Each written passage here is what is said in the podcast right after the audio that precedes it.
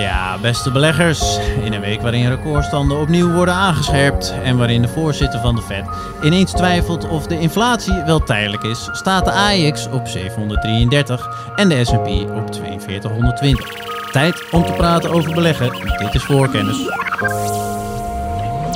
Three ways to make a living in this business. Be first, be smarter, or cheat. No, I don't cheat. Beleggersbelangen presenteert voor kennis. Ja, beste beleggers, leuk dat jullie weer luisteren naar alweer een nieuwe aflevering eh, van Voorkennis. Mijn naam is eh, Maarten Butterman en eh, samen met beleggingsspecialisten Karel Merks en Stefan Hendricks gaan we weer een, een leuke uitzending tegemoet. Want er is wat gebeurd in de financiële markten en daar kunnen we niet omheen. Uitspraken van, vanuit de Amerikaanse Centrale Bank. En uh, daar gaan wij goed en wel aandacht aan besteden. Uh, want dit is uh, essentieel voor beleggers om hier stil bij te staan. Dus daar gaan we even lang naar kijken. Karel, ehm, oh normaal doen we nu een intro en dan noemen we onderwerpen. Maar die hebben we nu niet echt. Dus dan ga ik het op een andere manier gewoon opvangen. Ik ben eigenlijk wel benieuwd. gaan we meteen naar de terugblik. waar je hebt mee bezig gehouden de afgelopen week. Wat is er allemaal opgevallen los van de Fed? Los van de vet. Eh, daarna in ieder geval is opgevallen de Chinese overheid. En de Chinese overheid heeft gezegd dat uh, ze gaan verbieden voor analisten om positieve koersdoelen af te geven. Oh ja. En eh, als je dan kijkt hoe het in China werkt, ik vind het altijd heel erg mooi. Want nu willen ze dus een beetje de economie hervormen, wat speculatie eruit krijgen. Dus koersdoelen mag niet meer. En uh, op het moment dat ze ook niet willen dat er in bepaalde aandelen gespeculeerd wordt, dan worden aan sommige aandelen even tijdelijk bij brokers weggehaald of uh, de hashtags verdwijnen op uh, de verschillende sociale netwerken in China, zodat je gewoon de, de stokaandelen niet meer kan vinden. En ik heb weer met verbazing gekregen dat nu analisten even geen positieve koersdoelen mogen afgeven in China. Bizar inderdaad. Ik, ik las het in jouw voorbereiding. Ja, het is toch het heeft ook wel wat voor beleggersperspectief dat een land in een zo, uh, zo rigoureus de maatregelen doet. Dat zou je hier niet mee wegkomen, uh, bij wijze van. Nee, zo klopt. Ik bedoel, China. Oh, oh, oh, oh, oh. Stefan, Stefan Hendricks voor de luisteraars. Ja, schiet, schiet, ja, vertel. Ik, ik, dacht eerst, ik ga even rustig achterover zitten. Wacht dan de, de intro van Karel verder af en jouw opmerkingen erbij. Maar je moet toch wel iets eerder ingrijpen. Want okay. ja, uh, het, het niet afgeven van koersdoelen, verbieden van het afgeven van koersdoelen, dat is heel cru. Dan zeg je, nou, dat zouden wij in het Westen nooit doen. Maar ik kan mij toch ook nog wel een aantal verboden op uh, shortselling herinneren. Uh, bijvoorbeeld vrij recent uh, dat de Duitse variant van de AFM zei. Nou, je mag niet meer de aandelen Wirecard shortsellen. Want dit staat toch eigenlijk gelijk aan marktmanipulatie. En we weten allemaal hoe dat is afgelopen. En dat heeft in Duitsland ook nog een parlementaire enquêtecommissie opgeleverd. Daar zijn koppen gerold tot aan in de CDU volgens mij toe. En dat rijmt. Um, dus het hele idee dat autoriteiten markten altijd maar hun gang laten gaan, behalve in China, waar ze uh, overal en nergens in kunnen grijpen. Maar dat moet ik toch wel een beetje corrigeren, want uh, ik zou iedereen toch nog eens aan willen raden. Er zijn ook al boeken over verschenen. Het check het Wirecard-verhaal nog eens. En dan zie je dat er uh, ook toezichthouders in, uh, in de westerse wereld hele gekke dingen kunnen doen. Oké, ja, goeie. Wat fijn toch dat Stefan uh, even met al zijn wijsheid dit stukje nepnieuws uit de wereld helpt. Wirecard, oké, we gaan nog even... Dat heb ik niet gezegd, Maarten. Nee, oké. maar toch, ik vond het mooi en een goede, goede interruptie uh, ook. Nu je toch aan het woord bent, Stefan, uh, met de vooruitblik uh, of met de terugblik, maak hem heel even af. Dan eindigen we zo nog bij Karel. En dan ga ik gewoon lekker vertellen waarom dat later nog wel het geval is. Waar heb jij allemaal naar gekeken de afgelopen week? Nou, twee dingen vielen heel erg op. Dat was de koersbeweging van CureVac, een, een Duitse fabrikant van hopelijk een uh, vaccin tegen het uh, coronavirus. Maar dat vaccin bleek niet zo heel erg effectief. Uh, eh, 47% maar. Terwijl we gewend zijn eigenlijk aan getallen van um, ver over de 90% bij Pfizer, bij Novavax en Moderna. en dat, dat leidde tot een koersimplosie. Dus dat aandeel is gewoon gehalveerd naar aanleiding van deze, van deze data. Ja. Even kijken waar dat nou precies aan lag. Of dat nou te maken had met, um, met het feit dat er veel verschillende varianten in die testgroepen uh, zijn geweest. Ik weet het eigenlijk nog niet, want het, het, medicijn, dus dit vaccin, is eigenlijk op dezelfde basis gemaakt als uh, dat van Moderna en Pfizer. Dus ook via die messenger RNA-technologie. Wel op een iets andere manier, maar het zat een heel groot gat in, uh, in het uh, effectiviteit van het ene vaccin en het andere. Dus, dus dat viel heel erg op. Ja, wel is het, Daarnaast is het, het, het, het aandeel is gewoon net zo hard gekelderd als dat de effectiviteitsgraad van het vaccin volgens mij. Uh, Wat heb je toch een aangeboren gevoel voor cynisme, Maarten? Ja. Maar dat is... nou, het is allebei zo'n 47 procent als ik Ja, ja nee, dat is uh, ja, oh, bittersweet irony inderdaad. Ja, dus dat, dat, dat hakte er wel enorm in bij, bij CureVac. Het geeft ook een beetje aan eigenlijk dat uh, iedereen natuurlijk rekent, zeker met dit type vaccin, op gewoon veel hogere effectiviteit. En dit kan gewoon echt als een klap. Uh, ja. Ook gisteren na beurs bekendgemaakt, dus de eerste knal was dan na beurs. De Amerikaanse beurs vandaag van handel in Europa en weer de handel open in de VS. Dus ja, dat is treurig voor ons allemaal, want hoe meer varianten van het vaccin hoe beter. Maar hm ja, hier moet, hier moet toch wel het een en ander aan gedaan worden. Ja, alright. Goeie. Waar heb je nog meer uh, naar gekeken deze week? Nou, ander, iets uh, kleiner berichtje, maar wel weer saillant vond ik, was dat Bas F. heeft besloten om zijn olie- en gasdochter, Wintershall Dea, uh, dit jaar toch niet naar de beurs te brengen. En dat is best wel gek, want je zou denken, de olieprijzen zijn toch flink opgelopen dit jaar. En de koersen van verschillende olieaandelen ook, dus waarom niet? Maar Bas F. eigenlijk vindt dat de gehele analistengemeenschap de waardering van die olie- en gasaandelen toch nog niet op het juiste niveau heeft. Hij zegt van nou, wij blijven gewoon wel even wachten. Tot die tijd incasseren we gewoon de cashflows van deze dochter. En dan gaan we later in 2022 nog wel eens die, um, die dochter naar de beurs brengen. Vond ik wel opvallend bericht. Ja, ik was er op zich was ik hier ook wel blij mee. Want ik, wil, ik ben natuurlijk een van de grootste olieboels die er is. vorige week uh, vertelde ik nog waarom ik verwacht dat ergens in de komende jaren die 150 dollar high van 2008 uh, eh, eruit gaat. Weet je, en, en, een van die redenen is vandaag nog eens te kijken naar uh, de wereldwijde capex, dus de investeringen van oliemaatschappijen. Sinds 2015 gaat die lijn van linksboven naar rechtsonder 65% lager. Dus we investeren steeds meer in het minder in het vinden van olie. Ja. ja, en op een gegeven moment alles gaat natuurlijk om vraag en aanbod. En hoe minder je investeert, hoe minder aanbod er zal zijn. Dus ik was blij met dat bericht van uh, Bas F. En je zag ook uh, de olieprijs. We hebben het er al weken over. Ik bedoel, elke week zijn we 1, 2 dollar hoger dan uh, de week ervoor. En nu hebben we alweer 74 in de Brent aangetikt. Ja, en los daarvan, ja, kijk, jullie zijn uh, briljante analisten en ik luister graag. Maar Bas F. die heeft natuurlijk ook geen misselijke experts in huis om even goed onder de loep te nemen of uh, de waardering over een jaar hoger ligt, ja of nee, van deze uh, dochter, uh, vermoed ik zomaar. Dus dat is inderdaad wat Steven zegt, ook een, een saillant detail, zei je dat nou? Nee, een nieuwsbericht. Hoe dan ook, het was ja. inderdaad een, een mooi stukje om mee te nemen. All right. Goeie. Dan uh, eindigen we nog heel even weer terug uh, bij Karel. En dat uh, is vanwege een bruggetje. Want die heeft nog een laatste... Een bruggetje? Ja, een bruggetje. Waar zal het bruggetje naartoe gaan? In ieder geval wat het belangrijkste is. Afgelopen week zei ik... Ik ga komende week kijken naar het Amerikaanse inflatiecijfer. En als ik zo enthousiast vorige week zei dat ik daarna ga kijken... dan moet ik het ook minimaal even behandelen in de intro. En in april was de Amerikaanse inflatie over het jaar daarvoor 4,2 procent... En vorige week, uh, na deze uitzending, voor deze uitzending, kwam het nieuwe inflatiecijfer uit, mei en de 12 maanden daarvoor. De verwachting was 4,7 procent. En de inflatie kwam met 5,0 procent, uh, nou ja, nog hoger dan verwacht binnen.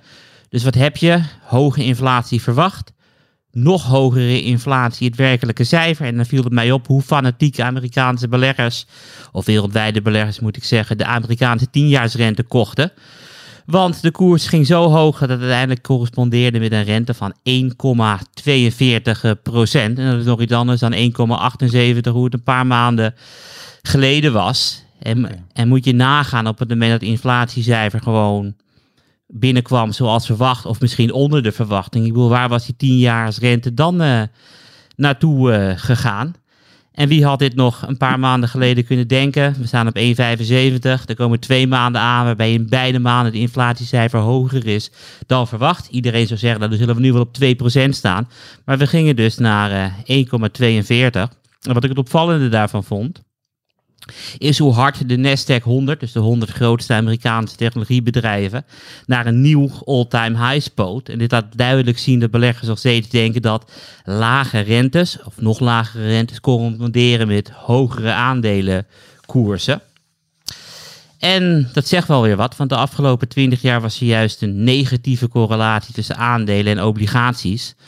En als je dan naar een van mijn favoriete websites gaat, de Bank of England, die sinds 1700 uh, eh, allemaal datatabellen heeft die je kan downloaden in Excel, dan zie je dat uh, sinds 1700 er eigenlijk een, een positieve correlatie was tussen aandelen en, en obligaties. En het vervelende daarvan is dat als aandelen naar beneden gaan, dan gaan ook obligaties naar beneden. En dan krijg je dus een uh, ja, flinke klap in de portefeuille.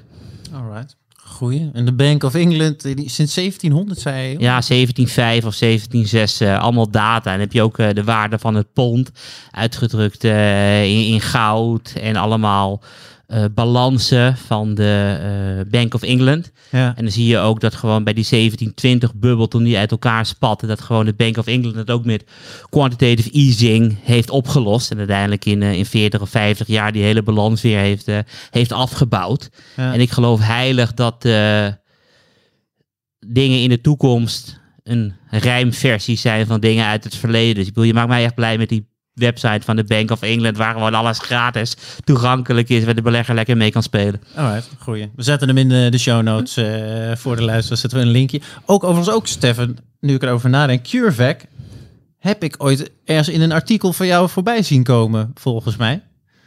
Uh, niet ja, getipt, wat, wat, moet ik zeggen. Maar, uh, oh, oh, dat zou ook wel weer een mooie actie zijn. Nee, ja, ja, ja, de Stefan die tipt even een... God, nee, maar... 9 miljard beurswaarde kwijt. En, uh, was het geen tipje van jou? Ja, lekker, nee. Fijne tip, Stefan. Dat nee, geeft wel een hele nieuwe tip. inhoud aan het begrip onder de bus gooien, maar. ja, dat, uh, dat doe ik graag. Nee, ik zal nog even de extra duidelijk bezitten. Het, ik, het was volgens mij geen tip, maar jij hebt nou ja, wanneer is het? Ergens in het afgelopen half jaar volgens mij een artikel geschreven over de vaccins van corona bedrijven die zich daarmee bezig hielden. En jij hebt toen bepaalde risicowaarderingen gegeven aan nou, een, een, een, een reeks aan bedrijven, eh, aandelen die uh, zich ermee bezig hielden. Nou weet ik alleen niet of CureVac ook in het uiteindelijke lijstje stond, ja of nee. Maar het is volgens mij wel voorbijgekomen, schiet me in ene te binnen. Nou, ik denk dat je dat helemaal juist geformuleerd. Het is voorbij gekomen en daar is het ook bij gebleven. Um, nee, Maarten, ik was het meest enthousiast over de combinatie uh, BioNTech Pfizer. En volgens mij de eerste keer dat ik heb gezegd dat biotech wel interessant was, stond ze geloof ik rond de 100 dollar. En dat is denk ik nu dubbele ongeveer. Um, nee, dus die, die variant uh, die is altijd het meest interessant geweest. Dus daar, ik ben altijd het meest uh, enthousiast geweest over de combinatie Pfizer BioNTech. Zowel de technologie als de farmaceut met de productiecapaciteit die dat helemaal over kon nemen. Al de topcombinatie gevonden. Ja. Uh, enige die twee waar ik wel spijt van heb, die ik wel een klein beetje onderschat heb. Uh, Moderna natuurlijk, via dezelfde technologie. Eigenlijk sneller naar de markt gekomen dan ik had gedacht. Die konden het niet helemaal zelf. Die hadden daar onder meer uh, Zwitserse Lonza en Catalent voor nodig. Dat bedrijf heb ik overigens wel uh, getipt. Ook een heel mooi aandeel wat mij betreft. Ja. Uh, en Novavax heb ik eigenlijk uh, onderschat. En als je nog zo'n hele opvallende grafiek wil zien, dan moet je de grafiek denk van Novavax erin bijhalen over meerdere jaren. Um, en dat is ook een, eigenlijk een, een heel opmerkelijk succesverhaal geworden. Oké. Nou ja, goed. Ik zal het artikel, eh, als ik het nog kan vinden, ja, ik kan hem sowieso vinden. ik zet hem wel even in de show notes ook uh, voor de luister. Tezamen met uh, eventueel een grafiekje die Stefan ongetwijfeld uh, gaat aanleveren. Of die ik zelf al vind van Novofax. Goeie, we gaan verder. Want ik bedenk me net dat ik mijn eigen bruggetje verpest heb door terug te gaan. Gooi er dan maar een muziekje in, Maarten. Voor kennis. Kijk, fijn dat Karel zo even het uh, inkoppertje erin gooit. Alright, want uh, we hebben een uh, iets andere invulling van de uitzendingen dan normaal. Normaal gesproken heeft zowel Karel als Steffen een tweetal onderwerpen die we gaan behandelen. Maar vanmorgen bij het korte voorpraten uh, belde of meldde Steffen van nou jongens wat er gisteravond is gebeurd heeft alles in beweging gezet en we moeten eigenlijk bespreken wat dit betekent en of dit dingen in beweging gaat zetten en voor hoe lang de dingen in beweging gaat zetten en wat het precies in beweging gaat zetten. Uh, en vandaar dat we daar ons uh, op uh, gaan richten. Deze uitzending. Ik heb het uiteraard over de uitspraken van, vanuit Amerika van de centrale bank al daar. Stefan, um, om te beginnen met jou, duid jij heel even, als je zou willen, wat er precies is gebeurd tot dusver. Oké. Nou, op 15 en 16 juni is in de VS de zogeheten Federal Open Market Committee bijeengekomen. Dat is een onderdeel van de Federal Reserve, de centrale bank, dat verantwoordelijk is voor het monetaire beleid in de VS. Nou, aan de ene kant was er eigenlijk geen nieuws, namelijk rente is ongewijzigd en voorlopig blijft de Federal Reserve ook nog netjes iedere maand volgens mij 120 miljard aan staatsobligaties en zogeheten mortgage-backed securities inkopen. Dat was eigenlijk allemaal niet zo heel erg spannend. Maar op die bijeenkomst, die twee dagen, worden ook de verwachtingen, de economische verwachtingen, de renteverwachtingen van alle leden van die Federal Open Market Committee besproken en gepubliceerd. En dat was wel verrassend. Want dat leverde eigenlijk bij de markt het volgende beeld op. De meeste beleggers waren ervan uitgegaan dat de Federal Reserve uh, pas in 2024 de rente weer zou gaan verhogen. En dat het, zeg maar, terugdraaien, of in ieder geval het afbouwen, zogenaamde tapering, van die opkoop van staatsobligaties en mortgage-backed securities, dat dat allemaal nog heel lang op zich zou laten wachten. Um, maar daar werden de markten wel een klein beetje door verrast. Want Keurig wordt het allemaal op de website van de Federal Reserve gepubliceerd. Je kunt het allemaal zien, alle datapunten, wat al die mensen van de Federal Reserve verwachten. Nou, waarom was het nou belangrijk? Het aantal mensen uit dat um, uh, Open Market Committee dat renteverhogingen ziet in 2023, twee stuks, dat is heel erg gestegen. Waardoor bij de markt het idee is dat er misschien wel eens in 2023 al twee renteverhogingen kunnen komen. En dat misschien al eerder sprake zal zijn van die tapering die ik zo direct, uh, die ik zojuist benoemde. En dat leidde weer tot allerlei koersbewegingen op de financiële markten. Dus een enorme uh, rentestijging van de 5 en 10 jaarsrente bijvoorbeeld in de VS, die, die vielen heel erg op. Er zit aan goud uh, omlaag gaan, credit spreads, dus risicoopslagen, gaan omhoog. groeiaandelen krijgen dan een tikje. Dus ik keek gisteren even naar mijn eigen portefeuille. Nou, voordat uh, Jerome Powell, de Federal Reserve president, had gesproken, keek ik naar Thermo Fisher. Dacht ik, oké, prima, vandaag plus 0,7. Nou, dat Powell had gesproken, keek ik nog eens naar Thermo Fisher. En hey, dat was van plus 0,7 naar min 0,6 gegaan. Dus daar is wel degelijk iets gebeurd. Dus type groeiaandelen, die kregen een tikje. Um, de dollar werd wat sterker valuta's van opkomende landen kwamen onder Nou, we, we, zullen er straks nog wel wat uitgebreider over uh, spreken. Maar één zo'n publicatie zorgt voor ongelooflijk veel onrust op de financiële markten uh, en ook voor koersbewegingen daarmee. Ja, want en, en dat uh, ben ik er nu benieuwd. Uit, uit hoeveel mensen zei bestaat het comité? En hoeveel zijn er gewijzigd van mening in, hierover? Nou, de exacte getallen heb ik niet maken, maar er, uh, er zitten er, als het goed is, 17 of 18, 18. in. In, die, in dat 18 in het committee. En 12, maar die hebben niet allemaal. Precies, die hebben niet allemaal stemrecht. stemrecht. 12 hebben ja. stemrecht. Ja, en, en de reden waarom uh, je hebt verschillende Federal Reserve Banks in Amerika. En die 18 leden zitten natuurlijk niet allemaal in de, de stemming. Alleen om de financiële markt een duidelijk beeld te hebben, eh, zie je ze wel al die 18 hun verwachtingen. En het zogenaamde dotplot. Dan heb je zo'n stipje waar je kan zien waar elk individueel lid, stemrecht en niet stemgerechtigd, denkt dat de rente zal staan over een bepaalde tijdsperiode. Oké, dat is de dotplot? Dat is de, de dotplot. De dotplot, want ik zag hem, voor de luisteraars, ik weet niet wie de Bloomberg uh, nieuwsbrief ontvangt, maar die stond erbij bovenin inderdaad. Uh, de in, de, in, de, nieuwsbrief, de dotplot. En, en de dotplot staat bekend als de meest slechte voorspeller aller tijden, want het komt nooit uit. Oké. Of ze zijn veel te enthousiast met renteverhogingen of veel te pessimistisch ermee. En je hebt ook, ik heb ook wel een paar grafieken, ik zal hem ook in de show notes zetten. Dus hier dus alle dotplots vanaf uh, 2009.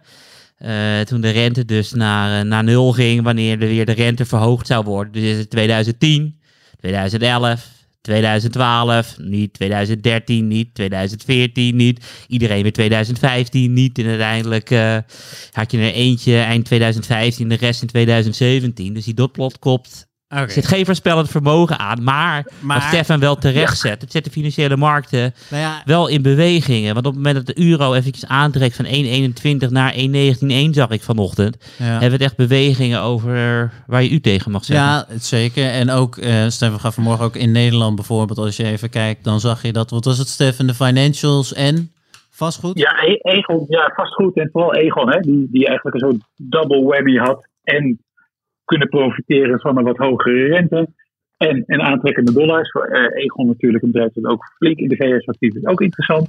En ja, die, die, die dotplot, om daar nog eens op terug te komen. Kijk, uh, wat er op zich wel interessant is, is de verschuiving hè, van het aantal mensen. Daar reageerden denk ik de financiële markten wel op. Want uh, de Federal Reserve heeft een, een bestuur, dus die stemmen altijd. Dan stemt ook altijd uh, de gouverneur, of de voorzitter van de Federal Reserve Bank of New York, die, die heeft altijd stemrecht. En de reden waarom dat is, is dat uh, alle operaties op de openmarkt worden uitgevoerd door de Federal Reserve Bank of New York. Dus die stemt altijd. En dan stemmen er ook nog eens een keertje vier andere regionale Federal Reserves, zoals Karel het net heeft uitgelegd.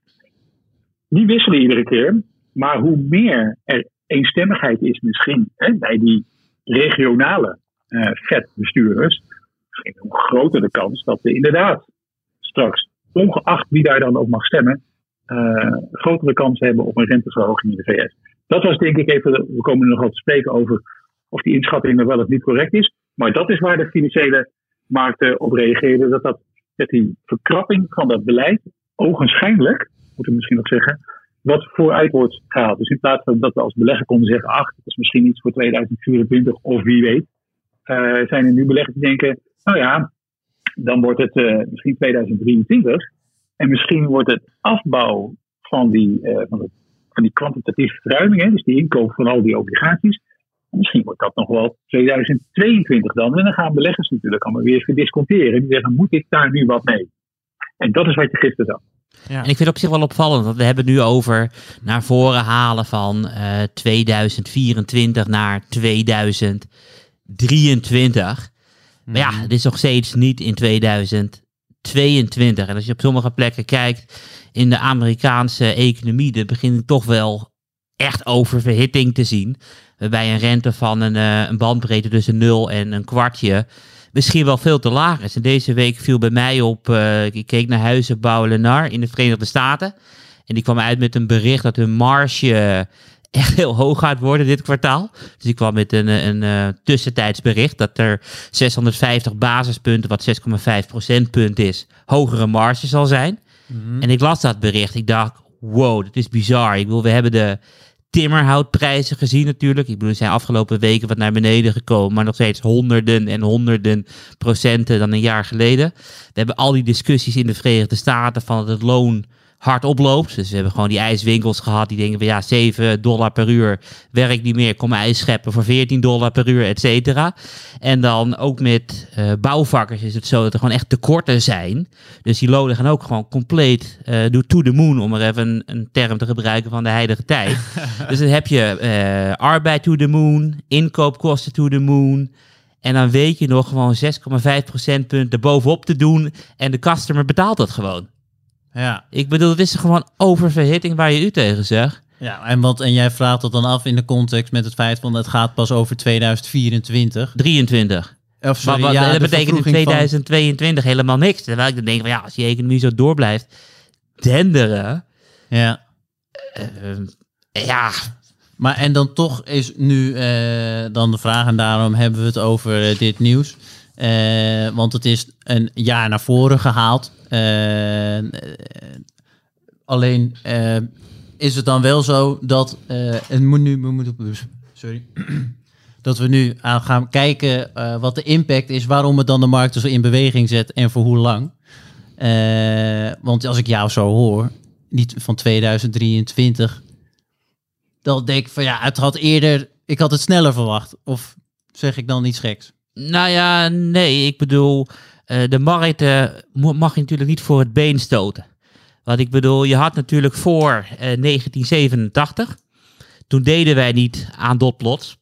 Toen vertelden wij niet eens als centrale bank wat de rente was. Ik bedoel, als je wilde weten waartegen de centrale bank acties met banken deed, dan moest je maar een actie doen. En je hoorde toen wel wat de rente was. Ja, na 87, na die crash, zijn we natuurlijk steeds meer de markten gaan bewegen. Uh, vertellen van wat de vet van plan is. Ja. ja, dus je moet de markten moet je gewoon een beetje masseren. Dus we zagen nu al hele heftige reacties als je dingen van naar voren haalt van 2024 naar 2023. Ja. Ik bedoel, als Powell had gezegd, we doen een verrassende renteverhoging. Dan had je een 87 crash gehad, dat helemaal niemand daarop zit te wachten.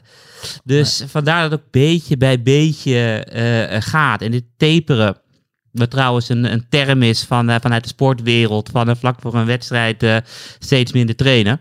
Ja. Maar dat terzijde. Nu ben ik even mijn, mijn draadje kwijt waar ik naartoe wilde. Van het taperen? Ja. Nou, die wordt dan zo... je eigen draadje getaperd. Ja, ja klopt. Ja, die, wordt, die wordt er zo nog wel opgevangen. Ik was toch al benieuwd, want we gaan Stefan er ook weer zo uh, bij betrekken. Want uh, het idee is nu van, oké, okay, er zijn koersbewegingen geweest, die zijn heftig geweest. Bepaalde reacties mm. zijn er geweest in bepaalde sectoren. Stefan gaf zojuist al aan van, nou ja, goed, de groei uh, aandelen, die hebben bijvoorbeeld een tikje gekregen. En we gaan nu even kijken van, oké, hoe moeten we dit nieuws precies duiding geven?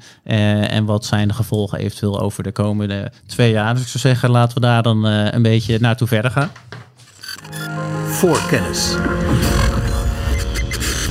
Even een kleine breather via dat altijd fijne geluidje van voorkennis. Heb je overigens vragen of uh, opmerkingen over de show? Kan altijd heel even mailen naar voorkennis.beleggersbelangen.nl. En vind je het nou een, een leuke podcast? Vertel het dan ook lekker door tegen anderen. Dan kunnen zij ook genieten van de de informatie die via voorkennis ten tonele komt.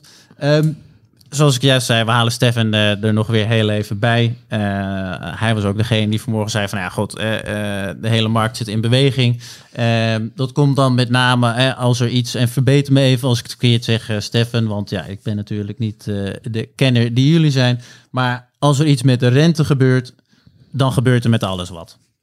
Dat is, dat is een, een waarheid, zeg ik dat goed? Ja, de, de rente is eigenlijk het fundament onder de waardering van alles in de financiële wereld. Dus onder de waardering van aandelen, uiteraard onder de waardering van obligaties, speelt een rol bij grondstoffen. Als er iets in de rente verandert, dan verandert er iets in de waardering van zo ongeveer alle vermogenscategorieën. Want valuta's hebben dan weer een invloed en die hebben dan weer een invloed op bijvoorbeeld staatsobligaties uitgegeven door opkomende landen. Nou, zo zie je die effecten overal in de financiële markten terug. Ja, en daarom is dit nu nieuws zo belangrijk van de beweging, zoals zojuist al gezegd, uh, in de AX, de financials omhoog en uh, vastgoed. en ook Thermo Fisher die in beweging zet. En nou zijn we benieuwd van, nou ja, is dat blijvend, dit effect? is het een, een? Want eh, de insteek van eh, de Amerikaanse centrale bank. En zoals Karel altijd zegt, als Amerika niest, is dat de juiste uitspraak? Dan eh, is de rest van de wereld verkouden? Op korte termijn wel. Dus op het moment dat je een 29 crash hebt, heeft Europa hier last van is er een 87 eh, crash ook. Dus gewoon op dagbasis uh, heb je helemaal gelijk in. Maar zoals we heel vaak in deze podcast hebben besproken, is dat als Amerika bijvoorbeeld 10 jaar slecht presteert, kan Europa wel 10 jaar hele hoge rendementen geven. Dus ik bedoel, op dagbasis is de correlatie heel erg hoog. Maar hoe langer je kijkt naar de toekomst, uh, er kunnen toch wel hele grote verschillen in zitten. Alright, goeie. Hey, en dan ben ik benieuwd, en dan blijf ik even bij jou, uh, Karel. Want uh, ja, je kan natuurlijk ook gewoon zeggen, joh, dit zijn korte termijn bewegingen wat hier nu gebeurt. Kan ook gewoon een non-event zijn. Kan jij nog een keer even herhalen hoe jij hier naar kijkt wat betreft het nieuws en de impact ervan? Ik denk dat er sowieso geen non-event is. En om mijn uh, gedachtegang even af te maken. We hebben nu dus gehad dat de Fed voor het eerst met uh, tapering aan het flirten was. Maar we hebben natuurlijk vorige maand ook al gezien dat sommige vetleden met tapering aan het flirten waren in hun speeches. Alleen het waren de niet stemgerechtigde vetleden. Dus wat zie je nu? Eerst de niet stemgerechtigde vetleden flirten ermee. Mark vat het goed op. Dan de stemgerechtigde vetleden hebben het erover. De markt vat het goed op. En ik bedoel, en elke keer gaat de vet kijken van hoe ver uh, kan het gaan. Totdat de markt zegt, ik accepteer dit uh, niet meer. En dit spelletje hebben we al uh, een heleboel keren gezien in de afgelopen tien jaar. Ja. Want bijvoorbeeld in 2013 zei de Fed van ja, we gaan QE3 gaan wij afbouwen. Daar gaan we dus uh, mee stoppen. Nou, toen ging de markt hard naar beneden. En toen zei de Fed, nou, we gaan nog wel even door met uh, QE3. Nou ja, top. Dus de Fed boog dus weer uh, naar de markt, wat de markt leidt en de Fed volgt. En volgens had je natuurlijk in, in 2015, waar ik dit al eventjes naar verwees, dat we zeiden van ja, we gaan één renteverhoging doen in december en vier renteverhogingen in 2016. Ja, markt ging weer hard uh, onderuit en die vier renteverhogingen uit 2016 werden allemaal geschrapt omdat de markt uh, naar beneden ging. Mm Toen had natuurlijk ook 2018 in de herfst dat Jerome Powell zei van ja, het is nu 2018. We zijn met quantitative easing begonnen tien jaar geleden. En na tien jaar tijd van uh, steunmaatregelen wordt het misschien wel een keertje tijd om die uh, balans een keertje van ons af te bouwen. En zelfs als er een lichte recessie is, zullen we doorgaan met het afbouwen van de balans. Nou, de S&P 500 zakte 20% in elkaar uh, in drie maanden tijd. En toen zei Fed van ja, ik, ik ben van mening veranderd.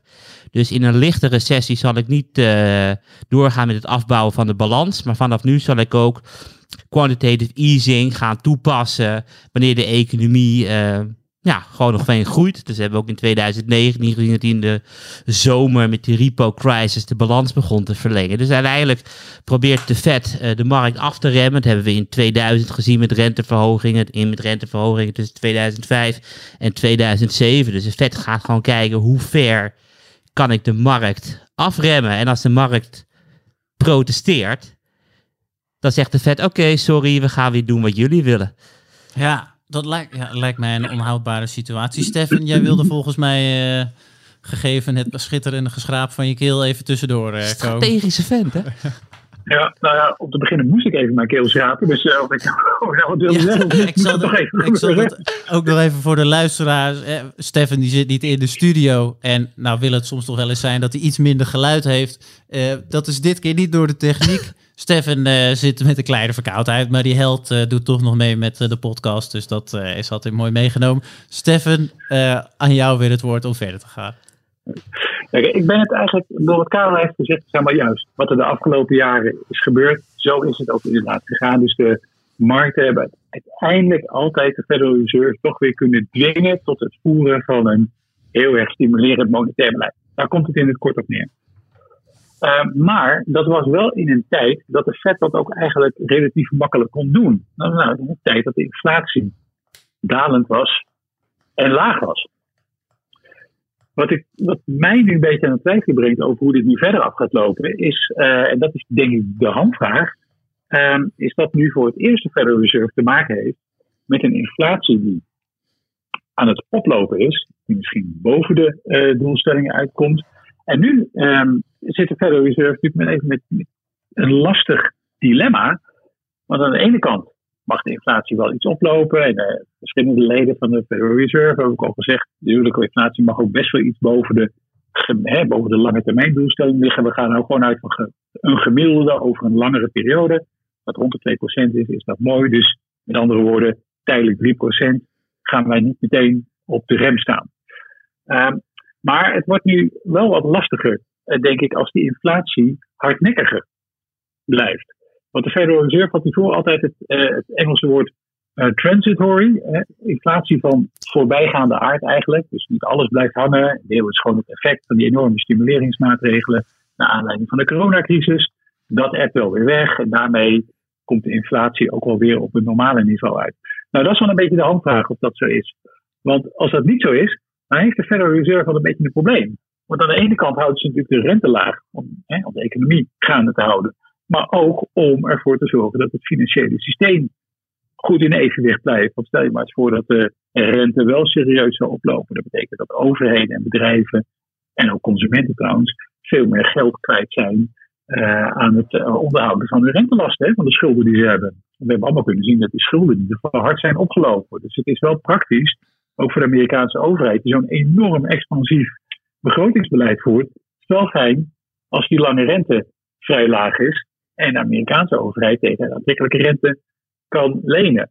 Dus voor mij is het verschil tussen deze periode en alle perioden die Karel zojuist heeft beschreven, is wat de, wat de inflatie gaat doen. Want in die periode daarvoor was het relatief makkelijk voor de Federal Reserve om weer terug te gaan tegen wat Karel zei, tegen de markt dan te zeggen: oké, nou, dan gaan we wel niet taperen. Of uh, we zullen uh, geen renteverhogingen meer overwegen. Of we kijken er nog wat langer aan.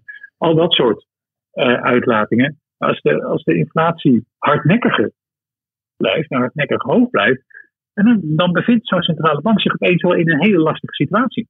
Ja, klopt. En dan, wordt het, dan wordt het zwaar. Heeft daar een heel sterk punt. Alleen de eerste tekenen, voor mij dan, uh, die ik zie, wijzen toch wel op een aantal overeenkomsten met andere perioden. Want dit klinkt heel erg uh, tegenstrijdig, Maarten. Maar op het moment dat uh, de centrale bank flink obligaties aan het opkopen is, ja. dan zou je verwachten dat de rente daalt. Maar tijdens elk QE-programma is de rente in de Verenigde Staten gestegen. Dus bij QE1 zag je de rente stijgen, bij QE2 zag je de rente stijgen, bij QE3 zag je de rente stijgen, operatie Twist zag je de rente stijgen en de bodem van de 10 jaar was volgens mij 0,31 in maart en, uh, en april. En sindsdien stijgt de 10 jaar rente ook. Dus op het moment dat de Amerikaanse centrale bank vol gas geeft, dan stijgt de rente. En op het moment dat er tapering is, of op het moment uh, dat de maatregelen worden afgebouwd, dan zie je de rente uh, heel sterk dalen. Want is even voor mij de, rente heel sterk stijgen, want uh, die staat al op vrij lang niveau heel laag. Toch? Als ik het, uh, ja, we zijn van 0,3 naar uh, 1,6 gegaan na afgelopen jaar. Ja, precies. Nee, maar ik, ik, zet het even dan in context. Zeg maar, historisch gezien is hij wel altijd laag gebleven, maar... Het, maar het gaat om de richting. Niveaus, het gaat ja. altijd om de richting met beleggen. Dus het maakt okay, niet uit of de rente 1, 2 of 3 is, maar waar we naar op weg zijn en hoe hard uh, we gaan. Ja. En ik bedoel, ik vergeet, ik heb even gekeken naar de 30-jaarsrente. Ja. Dus om één minuut voor acht, en waarom zeg ik één minuut voor acht? Omdat er acht uur het persconferentie, het persbericht uitkwam. Er stond de Amerikaanse rente op 2,17, 30 jaar. Ja. En die begon te stijgen. En om kwart over twee uh, afgelopen nacht stond hij op 2,22 was hij gestegen. En toen begon de 30-jaarsrente te dalen. En vlak voor deze uitzending was het 2,15. Dus het betekent dat de rente nu lager is 30 jaar, dus echt een hele lange termijn, dan vlak voor het rentebesluit. Dus die tapering heeft er net als de vorige keer voor gezorgd dat de 30-jaarsrente aan het dalen is. En 1, 24 uur is natuurlijk veel te kort, dus ik kan de komende weken erop zitten. Maar dat vind ik wel heel interessant uh, om te volgen. En wat heb ik ook gekeken, omdat je de korte rente... waarom de 30 jaars? Omdat uh, de, de eenjaarsrente beweegt heel erg mee met de vet. Ja. Dus die wordt dan bijvoorbeeld gewoon vastgepind. Dus ik bedoel, de eenjaarsrente is echt in de buurt van de rente van de Federal Reserve. Ja. En hoe verder je weggaat op de curve, ja. hoe belangrijker marktinvloeden zijn en hoe minder eh, de vet invloed heeft. En de, de 30 jaar kan alleen vast worden gepind door middel van yield curve control. En voor de rest, als je dat niet doet, dan gaat hij gewoon. Ah, Oké, nou Dus de yield curve control die laten we achterwege, maar dan weet ik in ieder geval, dus dat Ja. meer markt gestuurd. Klopt. Dus ik, heb, dus ik heb ook even gekeken naar het verschil tussen 30-jaarsrente en 5-jaarsrente. Het is dus de yield curve, dan kan je dus zien wat het verschil is. En drie maanden geleden was er nog 165 punten. Gisteren, vlak voor het rentebesluit, was het eh, 140 basispunten. En nu is het 127 basispunten, omdat die 30 jaar dus gedaald is en kort is gestegen. Dit is het kleinste verschil sinds eind 2020. En dit laat dus niks zien dat rente gaat stijgen op lange termijn, is de verwachting juist dat rente gaat dalen. Toen dacht ik van oké, misschien is dat eh, te weinig bewijs. Dus ik heb naast de 30 jaar heb ik ook gekeken naar de break-evens. En de break-evens is het verschil tussen obligaties met een inflatiecorrectie en zonder een inflatiecorrectie. En die laten zien wat de markt op uh, lange termijn uh, verwacht. Even, even voor deze amateur, dat is dan uh, dit is staats- of bedrijfsobligatie? Staats. Staatsobligatie. Staats, gewoon staats. Okay. Amerikaanse staat. Helder. De meest liquide markt ter wereld. Ja. Gisteren. En heb ik er dus één minuut voor acht. Ja. En vandaag, wat was het, twee uren. De vijf jaar break-evens. Die zijn van 2,47 gedaald naar 2,39. Dus de inflatieverwachtingen zijn gedaald, wat dus ook overeenkomt met, met minder inflatie en minder economische activiteit. En dan als je naar de 10 jaar kijkt, die zijn gedaald van 2,37 naar 2,30. Ja. En het opvallende is dus dat de 10 jaar break-evens minder rente geven dan de 5 jaar break-evens. Dus de markt gaat ervan uit dat op lange termijn uh, de inflatie gaan dalen. En deze nou, drie cijfers, dus het verschil tussen 5 en 30 jaar en break-evens 5 en 10 jaar en weer daar de verschillen tussen, die ga ik de komende week wel weer heel sterk in de gaten houden. Want één ding weten we zeker, de inflatie zal volgende maand dalen. Waarom? Ik bedoel, dit inflatiecijfer is vanaf een economie die tot stilstand is gekomen en er is deflatie. Dus de opstartinflatie uh, zit erin. En de Amerikaanse economie was in juni was opgestart. Uh, en de volgende print zal niet 5% zijn. Nee. Dus ik bedoel, deze cijfers ga ik nu uh, echt heel erg, erg volgen. En ik heb ook even gekeken naar wat deden dus de grote sectoren. Dus de NDX, dus de 100 grootste technologiebedrijven, die gingen gisteren met 0,3% onderuit. Ja, oh, maar dat is misschien nog wel leuk om zo direct dan op terug uh, te komen. Ja, maar dat heeft er wel mee te maken, hè? Ja, daarom mag kunnen even... we naar individuele sectoren klopt, en klopt, dergelijke kijken. Klopt, maar een heel dingetje, omdat het okay, heel erg belangrijk is om te melden met de rente. De NDX Zeker. ging 0,3% naar beneden en ja. de Dow 0,8%. Oftewel, de 100 grootste Amerikaanse technologiebedrijven presteerden gisteren beter dan de Dow Jones. Wat ook te maken heeft met, hey, die rente kan misschien wel eens dalen. En ik zag dat we 1,58 bereikten. Daar gingen ook weer een paar basispuntjes vanaf in die 10 jaar. Ja. Dus ja, heel lang. Dus ik, ik, ik zit er bovenop en ik ben heel erg nieuwsgierig. Heel nee, en nu laat ik uh, jou weer de regie nee. in handen nemen, Maarten. Want nou, jij bent dat, de baas natuurlijk. Uh. dat valt me wel mee. Oh, dan ga ik nog even verder. Ik heb nog een paar punten. Ja, dat snap ik. Echt lekker daar. Nee, waarom ik uh, dacht, ik dacht misschien is het leuk, even voor de luisteraars ook. Ik om zo direct nog even terugkomen op individuele sectoren en uh, advies en dergelijke. En hoe we dan hier daar eventueel uh, naar moeten komen.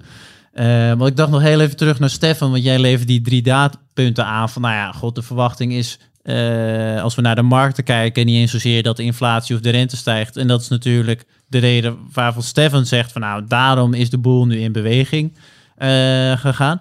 Ik ben heel even kort benieuwd dan, Stefan, van God, heb je ten eerste iets tegen de datapunten van, ben je het voor, mee eens of heb je nuances uh, eraan mee uh, te geven?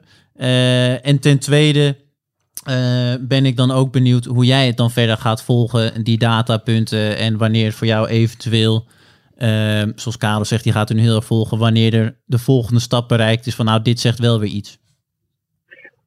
Al het maken echt, wat mij betreft, hangt alles toch wel samen met de inflatieontwikkeling. Ik ben met Karel eens, het vlak nu allemaal een beetje af. De jaar op jaar cijfers, die worden natuurlijk anders, omdat je straks een, een, een open economie eh, vergelijkt. Maar vergelijken met een corona-economie, dat is allemaal anders.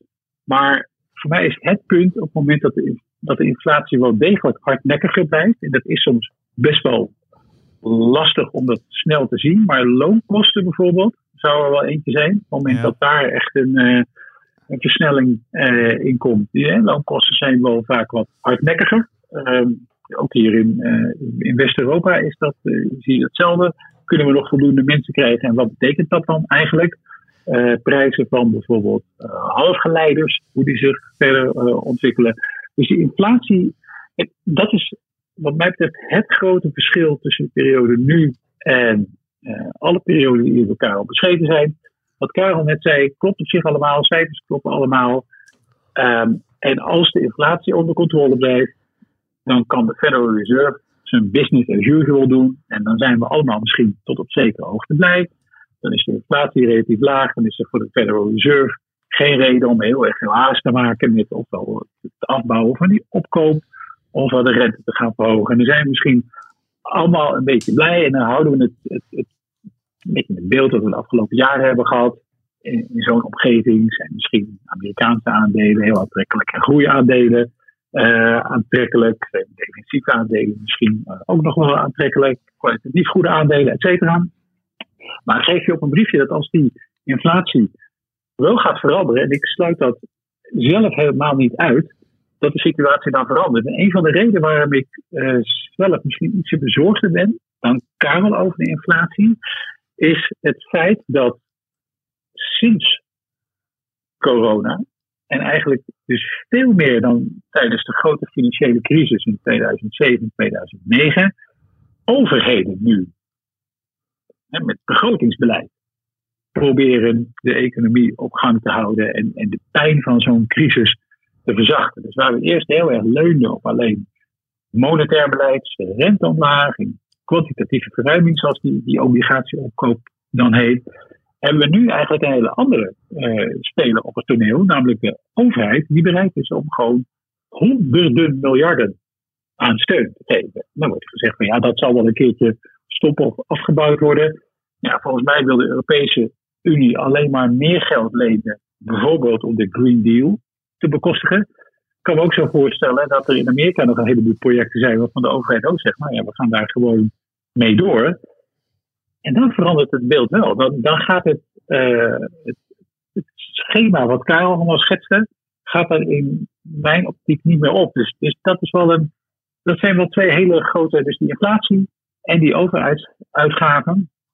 Hoe zich dat ontwikkelt, ja, dat is wat mij betreft wel heel erg belangrijk. En dat zal ook wel repercussies hebben voor uh, financiële markten en voor sectoren waar je naar moet kijken. All right. Karel kijkt mij uh, aan met, uh, met de wil om, om los te gaan. In de nee, microfoon. helemaal niet. Ik zat te denken, wil ik je wat op zeggen, ja of nee? ik bedoel, ik zal sowieso even de Keynes quote erin gooien. Dat op het moment dat de datapunten veranderen, dat ik dan ook mijn mening verander. Dus ik bedoel, met die 30 jaar en die break-evens die veranderen, dan, dan kom ik hier uiteraard uh, op terug. Het is ook gewoon leuk, omdat ze een soort terugkomend iets in de show uh, te volgen. Dat ook voor onze luisteraars wel interessant is. Zeker. En ik had eerst dus als tipje de website van de uh, Bank of England. Ik heb nog een nieuw tipje. Ik ben even vergeten welke centrale bank het is, dus je moet me even helpen, uh, Steffen. Maar de FRED database, van welke FED-afdeling is dat ook alweer? Dat is de Federal Reserve Bank of St. Louis. St. Louis, ik bedoel, na de Bank of England is het echt zo'n topwebsite. Daar kan je zoveel mooie datapunten vinden. En een van de datapunten die ik wil naar verwijzen zijn uh, het aantal mensen in de Verenigde Staten dat vrijwillig hun baan opzegt. En eergisteren hebben we weer een nieuw cijfer gehad over de afgelopen maand. En we hebben nog nooit in de Amerikaanse geschiedenis gehad dat 2,7% van de mensen hun baan vrijwillig opzegt. En volgens mij is de enige reden waarom je je baan vrijwillig opzegt, is dat je naar een ander bedrijf gaat voor een salaris dat een stuk hoger is dan je huidige werkgever. Dus dit bevestigt wel weer wat Stefan zegt, van ja, als die loonkosten eenmaal gaan, dan gaat het. Want je gaat dus nooit uh, uh, uh, terug in loonkosten. Ja. En op het moment dat de inflatie is, dan wil je ook nieuwe loonkosten. Want als in Nederland de prijzen met 6% stijgen, bedoel, dan ga ik ook naar mijn leiding geven. Dus hallo, de prijzen stijgen 6%. Ik wil er gewoon wat bij. Want ik ga niet elk jaar 6% op achteruit. En als dat eenmaal gaat, um, dan gaat het. Ja, alright. Goeie. Goed dat je het ook zegt uh, nog heel even. Als de inflatie hier toch aan het oplopen is. Tijd om aan de beeld te trekken. Oké, het leek me leuk om nog heel even wat concreet uh, naar sectoren en dergelijke uh, met jullie te kijken. Dus dan doen we dat nog als afsluitend stukje. Voorkennis. Want uh, geloof het of niet, we zijn alweer zo lang uh, aan het praten dat we richting uh, de 50 minuten gaan. En dat is op zich niet erg. Maar Time flies when you're having fun. Ja, blijkbaar. Ja. Nou, het is een hartstikke leuk gesprek. Ik ben hartstikke blij dat ondanks het gemis van mijn voorbereiding voor de luisteraars... Hoe is je huiswerk, Maarten, en? En de hele studio lag overhoop en niks had aangesloten. Dus ik kon me niet voorbereiden. Maar eh, fijn dat het toch nog eh, een leuk gesprek geworden is zo. En ik ben toch wel, want dat, ja, daar gaat uiteindelijk wel, maar ga wel even aan. In de AX, financials zijn nu omhoog, vastgoed is omhoog. Stefan, ik begin heel even met jou. Ehm, gewoon voor een rondje als dit, dan dat. Ehm, inflatie stijgt de komende, nou ja, vijf jaar. Laten we daarmee uh, beginnen. Wat is dan het eerste waar we naar moeten kijken voor verandering? Nou, laat ik dan bij Maarten met mijn uh, eigen portefeuille beginnen. Dus ik heb die best forse delen in sectoren als pharma zitten, nuts, ook wel wat technologie, waar ik eigenlijk zwaar ondervertegenwoordigd ben, in ieder geval op individueel aandelengebied, zijn bijvoorbeeld basismaterialen, olie en gas, dat soort financials heb ik zelfs helemaal niet in, in portefeuille. Uh, dat zijn wel uh, sectoren waar ik naar ga kijken. Met name wat mij betreft basismaterialen. Als die, um, als die inflatie allemaal door blijft gaan. Maar ook gewoon goedkopere aandelen in het algemeen. En misschien iets minder naar aandelen die op koerswinstverhoudingen van 30 plus noteren in het idee, in de verwachting dat dit de snelle groeiers zijn. Want als je kijkt naar waar dit jaar analisten hun winsttaxaties het meest positief bijstellen, dan zijn dat natuurlijk allemaal die beetje uh, grondstofgerelateerde sectoren. En ik ben het met Karel eens. Dat zie je nu ook alweer teruglopen. Koper klapt een beetje om. En uh, timmerhout, waar Karel het over had, die klapt zelfs geweldig om. En zo zal dat met meer grondstoffen zijn. Maar als inflatie wel degelijk wat langer aanhoudt, en dat is een scenario dat ik voor mezelf in ieder geval veel meer ga uitdiepen, dan kom ik wel bij dat soort sectoren terecht, in ieder geval als aanvulling in mijn portefeuille. Want ik zie nu namelijk ook dat mijn nutsaandelen het moeilijk hebben, dat mijn laag gewaardeerde farma-aandelen wel redelijk blijven liggen. Want ja, als die noteren als een app noteert tegen een koerswinstverhouding van 9, ja, dat kan ook 7 worden. Maar ja, laten we wel weten, dat, dat gaat niet zo super snel gebeuren. Maar die andere sectoren zijn dan toch wel, wat mij betreft, wel degelijk heel erg interessant. Want je, je noemde net, uh, als ik het goed begrepen had, uh, zei groei. Want je begon met de goedkope aandelen, die kunnen groeien. Is dat hetzelfde voor deze even als de groeiaandelen waar ik aan moet denken? Of is dat een uh, verschil als je zegt goedkope aandelen die kunnen groeien en groeiaandelen? Want groeiaandelen, van wat ik begreep, die met onder andere tech zijn de laatste tijd, onder leiding van de sectorrotatie vanwege de oplopende rente toch juist gaan inleveren? Ja, die zijn wel gaan inleveren. Die zijn natuurlijk afgekomen, maar ook nog niet dramatisch. En als het scenario een beetje uit Karel uitkomt, dan zullen, dan zullen die aandelen het wel weer goed gaan doen. Dus als die rente inderdaad laag blijft en de inflatie blijft ook redelijk beteugeld, dan gaan, gaan beleggers wel weer op zoek naar die aandelen. En dan kom je misschien wel weer uit bij de Apples, et cetera.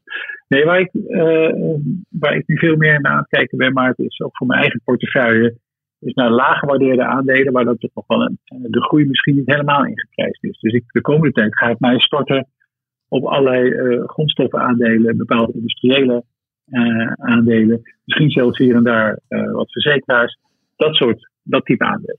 Alright, goeie. Karel, ik kijk ook heel even naar jou. Eigenlijk met dezelfde vraag verandert voor jou hetzelfde? Of komt het antwoord een beetje op hetzelfde neer als dat van Stefan? Nou ja, bij mij is er niets veranderd. Nee, maar stel uh, de inflatie loopt op de komende vijf of tien jaar. Ja, ook niet. Wat ik bedoel, om even een voorbeeldje te geven. Van Een aantal jaren geleden was ik echt heel erg enthousiast over uh, Big Tech. En zo enthousiast zelf dat ik op een beleggersbelangenavond een presentatie heb gehouden waarom ik vond dat iedereen het aandeel Microsoft in portefeuille zou moeten hebben. En ik was ook heel erg duidelijk van bij oliebedrijven moet je niet wezen. Uh, zelf short olie gezeten, et cetera. Mhm. Weet je, en ik ben vanaf oktober ben ik al bezig geweest met mijn draai. Dus in oktober uh, kwamen de olieaandelen. Ik heb een omslagverhaal geschreven over deze twee uh, grondstoffen. ETF's moet je hebben. Ik heb een uh, kern uranium mijnbouwbedrijf getipt. Ik heb Tech Resources geadviseerd. Ik heb gezegd belegging in de SPX maar in de SPW, uh, edelmetalen, is voor mij ook gewoon al, al jaren een dingetje. Omdat ik denk van ja, we hebben tussen 2007 en 2020 is de wereldeconomie gegroeid met 25 biljoen. De schulden zijn gegroeid met 125 biljoen. Dus voor elke dollar schuld wereldwijd hebben we 20 cent economische groei voor teruggekregen. Dus we gaan naar een tijd toe dat gewoon goud heel erg goed gaat presteren. En het, is, zijn allemaal thema's die ik al redelijk lang uh, speel. En ik heb ook, geloof ik, uh, 20 uitzendingen geleden in de uitzending gezegd. Wat ik nu ga herhalen, omdat we heel veel nieuwe luisteraars hebben. Van ja, schrijf maar op. Ik bedoel, ergens in de komende 10 jaar zul je zien dat een ounce goud op dezelfde koers zal gaan noteren als de Dow Jones. Ik was twee keer eerder geweest met uh, 35 in Nederland. Zou dat procentueel uh, voor stijging uh, inhouden? Het kan beide. Ik bedoel, het kan natuurlijk een, in een inflatiescenario oh, zijn, ja. zoals bijvoorbeeld in de jaren 70. Toen ging dus gewoon de goudprijs, die spoot naar 1000. En de Dow Jones bleven 15 jaar lang rond de 1000 staan. En dan kom je elkaar op 1000 tegen. Ik bedoel, in 32, 33 was het zo. De Dow Jones crashte met, met 86 procent. Er werd voor het eerst QE gedaan. Dus goud was niet meer uh, in een waarde van 17 voor een ounce, maar 35. En ze noteerden weer gelijk. En ik denk dat het nog een keertje gaat gebeuren. Is het in een inflatieperiode, ja, misschien wel allebei 50.000. Ik bedoel, het gaat goud echt een heleboel keer over de kop. En de Dow Jones hubbelt gewoon rustig naar 50.000. En daar geloof ik in. En ik laat mij niet zo gek maken door één Federal Reserve meeting. Maar één ding weet je zeker, dat als het misgaat, uh, dan zal de Federal Reserve in actie komen. Weet je, maar even een ja, voorbeeldje. Dat, dat is nu wel volgens mij echt anders. Volgens mij weet gewoon als de economie, uh, Stefan, om jou ook bij te brengen, is tegenwoordig gewoon een zekerheidje dat als de boel echt wat Karel zegt, als het misgaat, wordt er dan nu vanaf nu kunnen vanuit gaan dat er altijd wordt ingegrepen door centrale banken en overheden? Maar zeker, dat, uh, want dat, althans, dat hebben ze de afgelopen jaren gedaan. En ik heb geen enkele aanleiding nu om te bedenken dat dat beleid opeens overboord gaat. Er zijn wel verschillende dingen die hier mis kunnen gaan. Dus een gebrek aan groei en een gebrek aan inflatie, uh, om dat te bestrijden, heel wat anders dan om uit de hand lopende inflatie te bestrijden. Dat zijn echt, en ik, dat kan ik deze uitzending niet vaak genoeg zeggen, dat zijn echt twee heel verschillende dingen. Dus vergeet niet, je kunt het uh, beleid van de centrale banken en het, en het uh, wel of niet succes daarvan en het effect daarvan op de financiële markt ook niet loszien, omdat de inflatie voortdurend onder controle was. Dus er zat geen straf op voor een centrale bank om maar te doen wat ze wilden doen. Dus de, de miljarden euro's en dollars vlogen je iedere maand om de oren. En je, het effect in de reële economie, zoals dat dan zo mooi heet, dus de, de economie van alle dag, die zag je niet. Je zag het effect in de mhm. financiële economie. Dus je zag dat alle uh, vermogenscategorieën daar enorm van profiteerden. Of het nu obligaties waren of aandelen, die hadden er allemaal baat bij. Maar dat was in die situatie. En op het moment dat de, dat de inflatie niet meer zo goed onder controle te houden is, is dat niet uh, jouw blauwdruk als centrale bankier. En daarmee, in mijn optiek, ook niet meer, denk ik nu, maar ik, moet, ik ga daar zelf ook nog veel over nadenken, maar denk ik dus ook niet meer jouw blauwdruk als belegger. Uh, en om nog even af te sluiten, kijk, ik hoef ook niet mijn hele portefeuille uh, overhoop te gooien. Maar het is wel interessant om, uh, we hebben het al eerder over gehad, om toch ook eens even te kijken naar een aantal bedrijven die in ieder geval in tijden van inflatie de zogeheten pricing power hebben. Hè? Dus die, die controleert nu eigenlijk zijn afzetprijzen. Nou, dan wordt het interessant. Dus die grondstofbedrijven heb ik net al uh, genoemd. Maar je komt ook nog bij allerlei andere uh, bedrijven die nu ook uh, heel erg interessant zijn. In de afgelopen jaren dat waren. Bijvoorbeeld in de halfgeleide sector. Door ASML heeft denk ik een heel aardige pricing power. Maar ook het door mij hier al heel vaak genoemde Linde. Die hebben ook pricing power. Zit in een hele andere sector en dat zijn allebei geen goedkope aandelen. Dus het is niet dat ik nu in blinde paniek hier bij mijn tuin in ren en al mijn, uh, uh, mijn hele portefeuille eruit gooi en alleen nog maar grondstofaandelen. Maar het is als belegger wel goed om af en toe eens eventjes wat scenario's door te lopen en te kijken van wat nu als, de, als het onderliggende verhaal wel heel erg gaat veranderen. Ik heb nog een vraag, uh, Stefan. Wanneer denk jij dat jij meer weet over hoe de inflatie zich zal ontwikkelen? Want we hebben natuurlijk nog een aantal punten die echt heel erg relevant zijn. Ik bedoel, A, jaar op jaar effect. Dus ik bedoel, dat wordt, de inflatie zal sowieso dalen in de komende uh, maanden. Daarnaast heb je natuurlijk, uh, heeft Biden een keer 1,9 biljoen uh, uitgedeeld. Nou ja, ik bedoel, als hij dan eind dit jaar weer 1,9 miljoen gaat uitdelen, is het effect nul. Deelt hij minder uit dan 1,9 biljoen, dan onttrek je ook geld. En Misschien is het gebruikelijk, waar we ook wel eens over gehad hebben, dat de supply chain wel eens vier, vijf kwartalen naar een pandemie of een oorlog verstoord kan raken. En die drie dingen, uh, je weet niet wat de plussen en minnen zijn. Wanneer denk jij dat jij meer weet over hoe, of de inflatie vergankelijk is of structureel? Nou, volgens mij de komende paar maanden ga je dat denk ik wel zien, Karel. Als, de, uh, als, als het effect wat jij noemt uh, er, er, weer uitvalt. Dus nu zien we dat die wat niet zo verwonderlijk is, dat een aantal van die grondstoffenprijzen weer omklapt. Dus die, gaan, die zijn wel ook wel heel erg hard, denk ik, op de muziek vooruitgelopen. Dat helemaal niet meer dan normaal. Dat die dus ook weer terugvallen. En dan de volgende beweging. Die wordt, eh, die wordt interessant. Hoe dat dus later in dit jaar eh, gaat gebeuren. En loonkosten. Die ik noemen. De loonkosten en loonkosten per eenheid product. Dat, is een, een, dat zijn datapunten die ik vanaf nu ook uh, heel sterk in de gaten houden. En dat is niet iets wat je in 1, 2 maanden kan zien.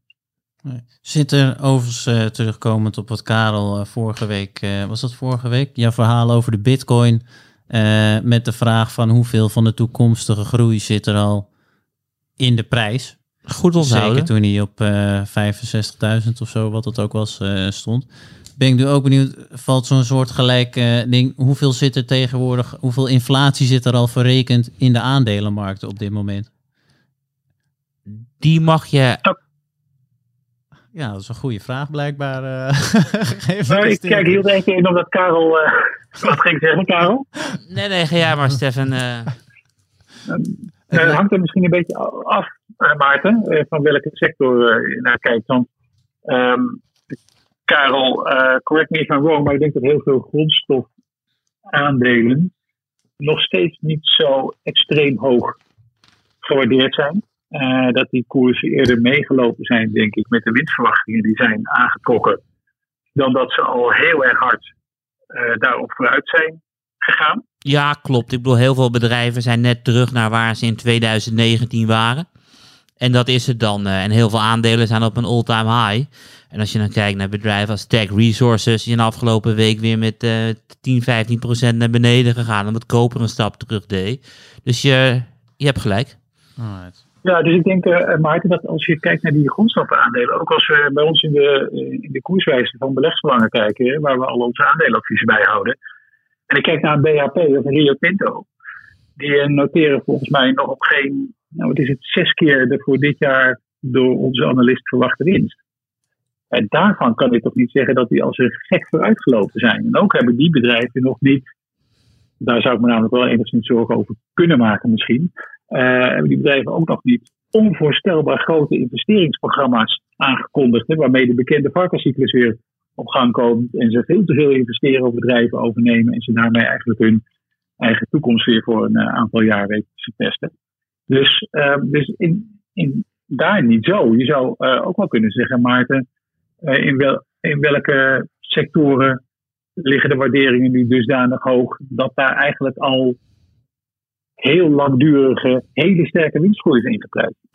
Ja, een goede vraag. Die gaan we de volgende keer lekker beantwoorden, want we zijn al ruim een uur aan het praten. Hebben we een nieuw record uh, na 22 ja, uitzendingen? inderdaad een, uh, een nieuw record. Ik vond het op zich een hele leuke wijze uh, om er naar te kijken. En ik ben ook benieuwd wat de luisteraars vinden. Dus deel ook uiteraard even je mening via voorkennis, het beleggersbelangen .nl of gewoon vragen stellen. We kunnen niet overal antwoord op geven, maar we lezen wel sowieso uh, alles. Klopt, en op het moment dat uh, u al abonnee bent van Beleggersbelang en u heeft vragen, mag het ook gewoon op ons forum.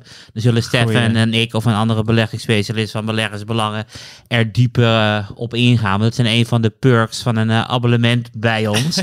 is dat je gewoon rechtstreeks vragen aan Stefan, mij of een andere beleggingsspecialist kan stellen. Alright, hele mooie toevoeging. En daarmee uh, lijkt erbij zo dat we aan het einde zijn gekomen van uh, een, uh, een, andere insteek, maar wel een hele leuke uitzending. Ik hoop dat de luisteraars weer een stukje rijker is over de impact van inflatie en waar er allemaal naar gekeken moet de komende tijd. Ik, maar er geen vooruitblik? Geen, uh, oh, dat uh, had je daar nog, nou, die had ik niet in het programma staan, maar ik, ik annuleer oh. gewoon het muziekje. En, uh, Normaal ben ik altijd van het rekken, weet je. En nu ja. zegt Stefan ook, we zijn 65 minuten bezig, laten we kijken of we de 70 gaan halen. Dan vind ik niks van jou, Stefan. Maar voor heel kort, ik, denk, ik denk dat al heel veel abonnees, zodra ze het muziekje horen, de boel uitzet. Maar nou ja, oh. heel kort dan. Jammer, jammer. Heel kort. Nou, ik kijk zelf heel erg uit. Ik heb het laatst al gehad over de kneus der kneuzen in de farmaceutische industrie. GlaxoSmithKline. Volgende week, woensdag, beleggersdag. Waarin de toekomst van dat bedrijf verder toegelicht wordt. Wat gaat de, de zogenaamd snelle groeiende kern doen? En wat kunnen we verwachten van het deel dat uh, volgend jaar afgesplitst gaat worden? Uh, en wat kunnen we verwachten voor het dividend voor beide bedrijven? Dus daar ben ik heel erg benieuwd naar. Alright, GlaxoSmithKline, dat gaan we volgen. Karel, heb jij nog uh, iets dat jij wilt toevoegen aan de vooruitblik voor komende week? Nee. Kijk, kijk, dat is lekker makkelijk. Nou, kijk, dan doen we opnieuw. Uh, starten we heel langzaam, komt er dan weer zo'n geluidje in. En dan uh, kan ik tegen de luisteraars vertellen. Nou, ik hoop dat jullie weer wat verrijkt zijn. door uh, over het concept inflatie en wat een gigantische impact is. daarmee gekoppeld aan de rente op de aandelenmarkt. Ik dank Stefan, ondanks je verkoudheid, dat je toch aanwezig bent. En Karel, jij uiteraard ook bedankt. En tot de luisteraars zeggen we tot volgende week.